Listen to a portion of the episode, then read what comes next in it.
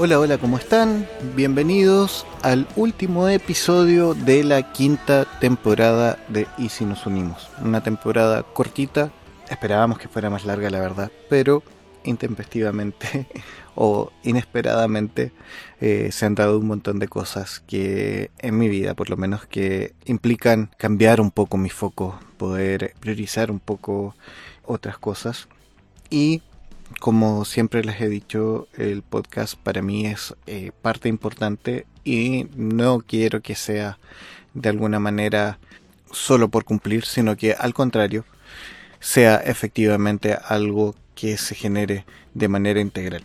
Dicho eso, eh, les comento entonces que cerramos la temporada y no quería cerrar la temporada simplemente desapareciendo, sino que efectivamente quería generar un cierre, una pseudo despedida con algún tipo de reflexión. Quizás mi voz suena un poco extraña, sí puede ser porque, como siempre les digo, no estoy acostumbrado a hacer monólogos y en este caso estoy yo conmigo, no hay más. Entonces quería compartir con ustedes algo que vengo reflexionando hace un montón de tiempo, algo que vengo masticando hace un montón de tiempo, pero que vino a ver la luz con algo que escuché por ahí y que efectivamente se convirtió en una lectura que estoy llevando en, este minuto, que es la crítica de la razón pura de Immanuel Kant. Dentro de esa, de esa lectura, en la introducción hay un par de líneas, no, no es muy larga el, texto que, que alumbra esta parte, que habla de una paloma. Es ahí de donde sale el título de este episodio. Y la paloma de Kant viene a generar una, una especie de analogía. Entonces quiero compartir con ustedes porque eh, me pareció importante, luego de haber tratado tantos temas profundos, o si quisiéramos decir complejos, es necesario darle algún tipo de reflexión y no simplemente avanzar. ¿Por qué? Creo que hay algo que nos embarga hoy por hoy, que es la cantidad de información o las ideas que llegan a nuestros oídos o a nuestros ojos, si queremos decirlo, desde distintas fuentes. De ahí ya sea por redes sociales o por cualquier parte, vienen a aparecer ideas que tienen mucha fuerza, muchas de las que hemos conversado en los episodios anteriores. Y esto quería conversárselos desde el punto de vista primero de la ideología. Quizás la palabra ideología para muchos puede sonar a confrontación, a pelea, les puede hacer ruidos respecto a lo que se está llevando con las comunidades LGBTQ, con eh, el feminismo o cualquier otro tipo de eh, ideas que está tomando fuerza en esta época y que ha salido a mostrar lo que ellos piensan. Entonces, en estricto rigor, una ideología no tiene que ver con esto de una agenda como muchas veces se viste o como se quiere decir, sino que directamente una ideología es un conjunto de ideas fundamentales que busca la conservación o la transformación de un sistema, ya sea económico, político, sociopolítico o incluso religioso. Y ahí es donde entramos nosotros como cristianos. Hay un montón de aspectos donde una ideología puede influir. El objetivo de una ideología justamente es acercar a la sociedad, no solo a mi nicho, sino a la sociedad, a un ideal, al ideal que se pretende promover. Eso es una ideología, en palabras muy simples. ¿Qué pasa con esto?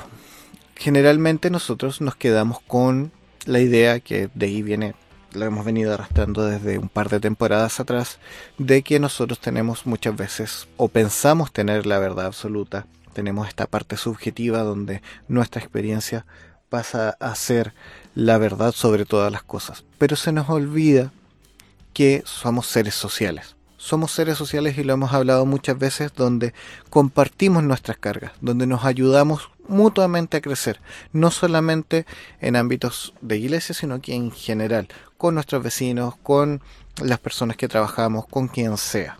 Dentro de eso, las ideologías tienden a ser un choque, un punto de quiebre.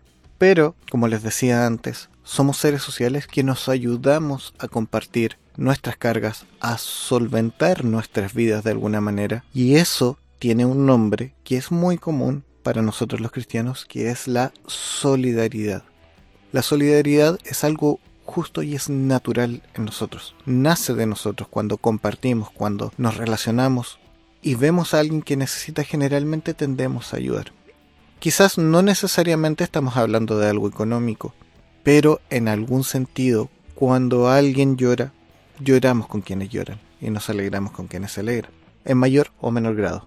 Lo que pasa en algún punto cuando se genera este quiebre por las ideologías, cuando se quiebra la solidaridad, cuando no, el quiebre no solo tiene que ver con las ideas, sino con apartarnos de manera que no podemos ser solidarios y no podemos seguir compartiendo estas cargas, no hay una ideología que valga, porque pierde todo su peso. Estamos fallando como sociedad cuando una ideología nos quiebra de esa parte. He de ahí el nombre, como siempre les digo, y si nos unimos. No se trata de separar estas ideologías y ir apartándonos hacia las esquinas del el rango de recorrido de un péndulo, sino al contrario, ir juntándonos hacia la parte cercana.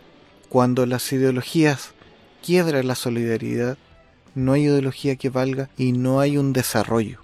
El desarrollo que generalmente es lo que uno sobrelleva a través de una ideología, vale decir, queremos que esas ideas que nosotros tenemos ayuden a desarrollar una sociedad mejor, pierden su sentido.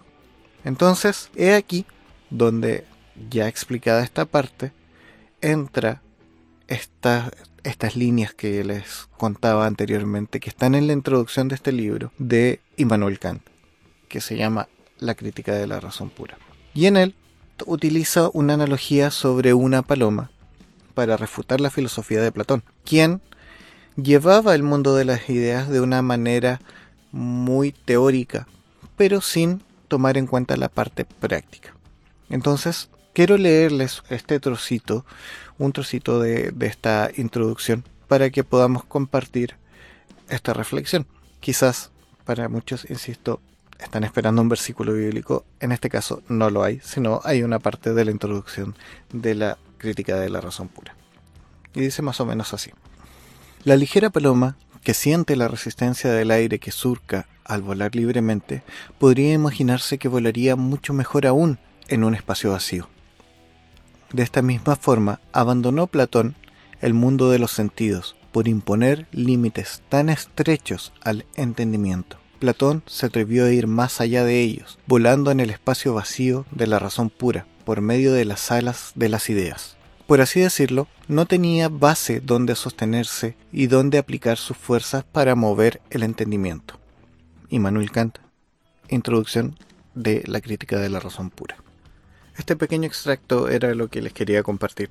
Quizás para muchos es un texto bastante directo, para otros da un poco más para reflexionar, pero quise compartirlo Primero porque, ya lo hemos dicho varias veces, mucho de lo que nosotros hoy conocemos como cristianismo tiene una influencia muy grande del platonismo, que aquí viene eh, Kant directamente a refutar algunas cosas, y que en alguna manera es algo que se está viendo muy a menudo. Tomamos nuestras ideas como muy fuera de la realidad, quizás muy en forma teórica, incluso como modo de ejemplo, a veces tomamos versículos bíblicos y los endurecemos tanto que los sacamos de la realidad, del contexto de, nuestra experiencia, de nuestra vida cotidiana y lo llevamos a, maneras que son prácticamente incumplibles.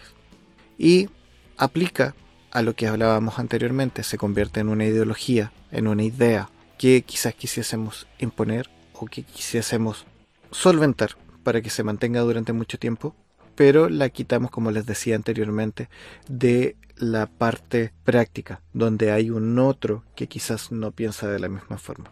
Entonces, dentro de, esta idea de la paloma, la metáfora de la paloma es una síntesis que hace Kant respecto a lo que él interpreta como el conocimiento.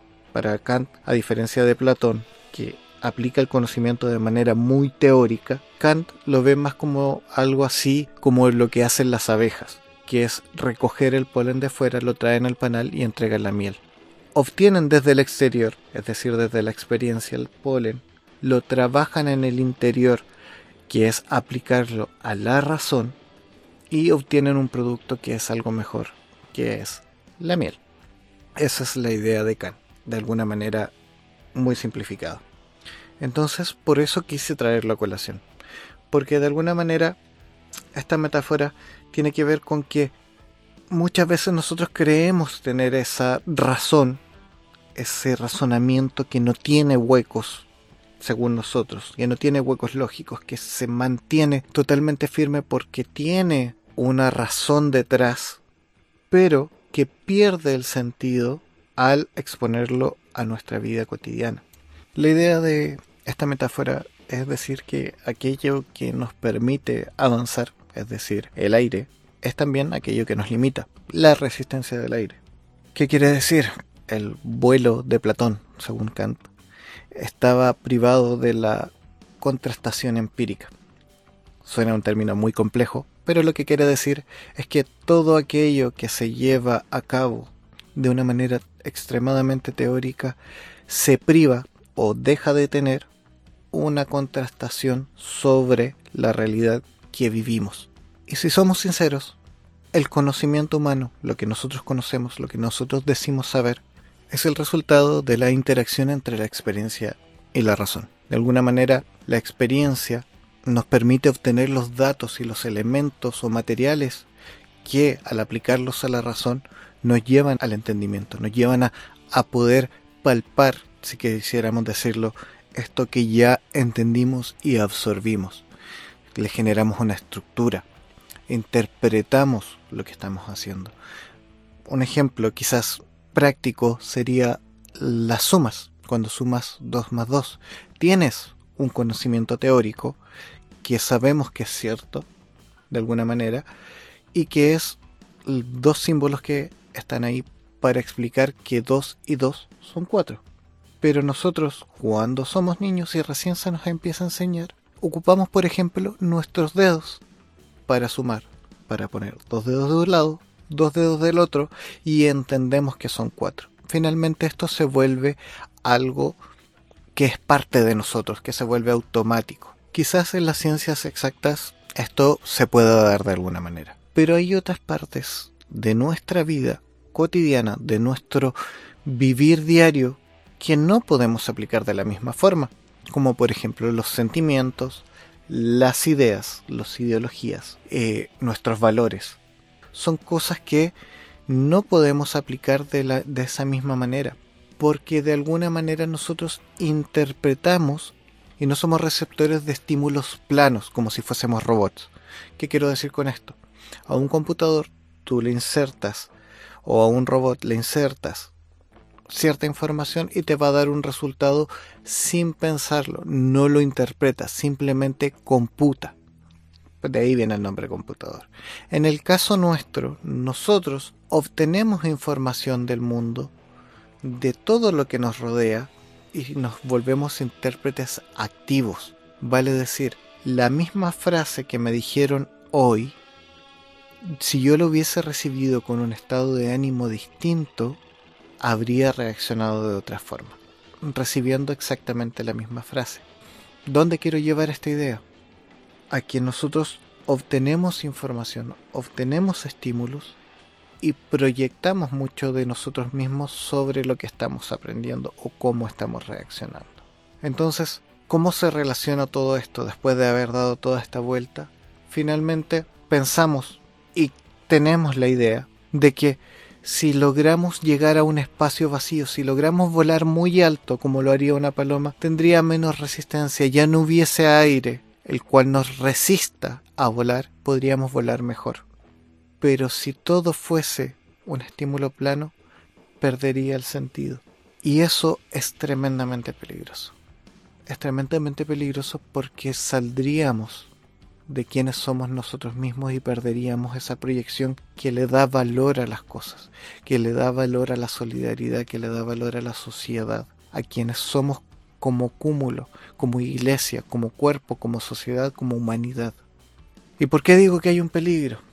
Vuelvo a Platón incluso, cuando viene y nos cuenta esta idea del mito de la caverna, que la comentamos en algún episodio por ahí y que la voy a volver a repetir así muy a la rápida. Platón cuenta que hay una caverna donde hay atados unas personas y solo ven sombras que son proyectadas desde un fuego y que son proyectadas por unas personas. Eso para ellos se vuelve su realidad y pierden la capacidad de ver la realidad real, entre comillas, que está afuera en el mundo. Para ellos su realidad es lo que ven pasar en esas sombras. A nosotros nos pasa lo mismo. A veces nos, nos mantenemos atados a lo que nos quieren mostrar, ya sea un algoritmo, sea nuestra tribu, nuestras en nuestro núcleo, nuestra burbuja, nuestra iglesia, eh, nuestro grupo de trabajo, nuestro partido político, lo que sea, que nos entregue información, los noticieros incluso, cualquiera sea la fuente única de información, nos mete en esta caverna y nos muestra una sola realidad. Y aquí es donde quiero hacer el enlace con todo lo anterior. Fue una explicación larga, un enredo, un embrollo gigante, pero aquí es donde quiero hacer el enlace. Cuando nosotros pensamos que esta única fuente de información viene y puede ser aplicable sin pensar en el entorno, sin pensar en nuestra vida cotidiana, pensando que la razón sin contraste de la experiencia, del sentir al otro, puede llevarnos a alguna parte, estamos pensando como la paloma que piensa que si no hay aire va a volar más fácil. Y no es así. Entonces, Quitémonos esta idea de destruir lo que nos hace resistencia, de imponer sobre lo que nos hace resistencia para que todo sea más fácil, porque no es la realidad. A veces nosotros pensamos que se trata de destruir una ideología o con esto de, la, de las ideas que han salido hoy de la deconstrucción, se trata de destruir la iglesia. Y no se trata de destruir algo en particular, sino de volver a las raíces incluso podríamos decir volver a quienes somos, quienes realmente somos dentro de nosotros. Entender que para volar necesitamos la resistencia, necesitamos la fuerza de gravedad que nos une a la Tierra. No por volar más alto va a ser más fácil volar. No porque no haya aire vamos a poder volar libremente.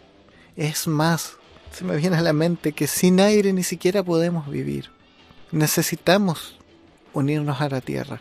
Necesitamos tener ese punto de apoyo en la tierra. Quizás incluso suene más lindo apoyar los pies en la tierra, tener un cable de tierra, ya sea para descansar, para alimentarnos o simplemente para volver a tomar impulso, pero necesitamos volver a tocar la tierra para volver a impulsarnos y volver a tener ese aire que tanto nos impulsa como nos resiste. Me acuerdo mucho de una frase que se le atribuye a Hernán Cortés, que decía a quemar las naves. Lo gritó con mucha convicción y quería conseguir que sus soldados fueran valientes, que, que, que agarraran justamente convicción y que fueran a pelear y no tuvieran más opción que ganar o morir. Finalmente lo que hacía con esa frase era cambiar el objetivo de lucha simplemente por cumplir la batalla a una lucha de supervivencia. Y hoy uno de los gritos más comunes dentro de nuestras ideologías, dentro de nuestras batallas, dentro de nuestro modo como se está dando a nuestra sociedad, es a quemarlo todo. Y que es muy similar. Esa idea de quemarlo todo, de destruir todo para empezar de nuevo. Distinto es desarmar para entender que simplemente quemarlo todo. Cuando hablamos de quemarlo todo se me viene a la mente automáticamente la aniquilación de los pueblos, cuando quemaban las casas y todo para que no quedara nada de la cultura. O las, hogueras donde ardían los que tenían dudas y que incluso gente que era de ciencia era tomado como brujas en algún momento y quemados en la hoguera. El fuego destruye. El fuego elimina. Y que claro, a quemar las naves es quizás un grito que podríamos dar, o a quemarlo todo es un grito que podríamos dar en una guerra. Pero hoy no estamos en guerra. No estamos buscando ni aplastar ni imponer. O al menos no deberíamos. No es lo que se nos ha llamado. Se nos ha llamado a compartir. Se nos ha llamado a entregar una buena noticia. Se nos ha llamado a solidarizar, como dijimos antes. Sin solidaridad no hay ideología que valga. Entonces, creo que mi reflexión frente a todos estos temas que hemos ido conversando durante las distintas temporadas, ni siquiera me voy a acotar a la quinta, Durante todas estas temporadas hemos pensado en cambiar las ideas, en confrontar quizás las ideas que no nos han llevado a un buen puerto o en confrontar cosas que nos pudiesen dañar de alguna manera. Pero no se trata de quemar todo. Quitemos de nuestra mente el impulso de quemar, siguiendo la idea de que mientras más alto y con menos resistencia vamos a volar mejor. Comencemos a conocer y a disfrutar de aquello que nos da la bendición de volar. No necesitamos destruir las raíces, necesitamos el cable a tierra. Quizás hay cosas que no nos hacen sentido, hay cosas que quizás hemos aprendido mal, pero no significa que hayan nacido mal. Aprovechemos la bendición de poder volar. Esa es mi reflexión para, para cerrar la temporada. Necesito un cable a tierra. Creo que todos lo necesitamos, unos más, otros menos. En este minuto necesito reconectarme con Dios. Necesito reconectarme con mi fe. Salir un poco de las ideas tan teóricas. Llevarlas más a la práctica. Vivir más a Dios. Y es por eso que vamos a tomar esta pausa. Así que amigos queridos, muchas gracias por tomarse el tiempo de escucharnos. Muchas gracias por escuchar todas aquellas conversaciones que hemos tenido. Espero, espero que esas ideas que se han planteado, que nos han entregado nuestros amigos que nos han acompañado, puedan resonar de alguna manera y hacer su vida un poquito mejor. No nos dejemos llevar por la sombra de la caverna. No pensemos que sin resistencia vamos a volar más alto. O mejor. Simplemente valoremos lo que tenemos. Aprendamos de los errores, conozcamos nosotros mismos, tengamos nuestro cable a tierra o cable al cielo, si queremos decirlo con Dios, y sigamos adelante. Un abrazo grande, en este caso como dije la pausa es indefinida, espero podamos escucharnos en algún momento. Se hace con amor, los quiero mucho, bye bye.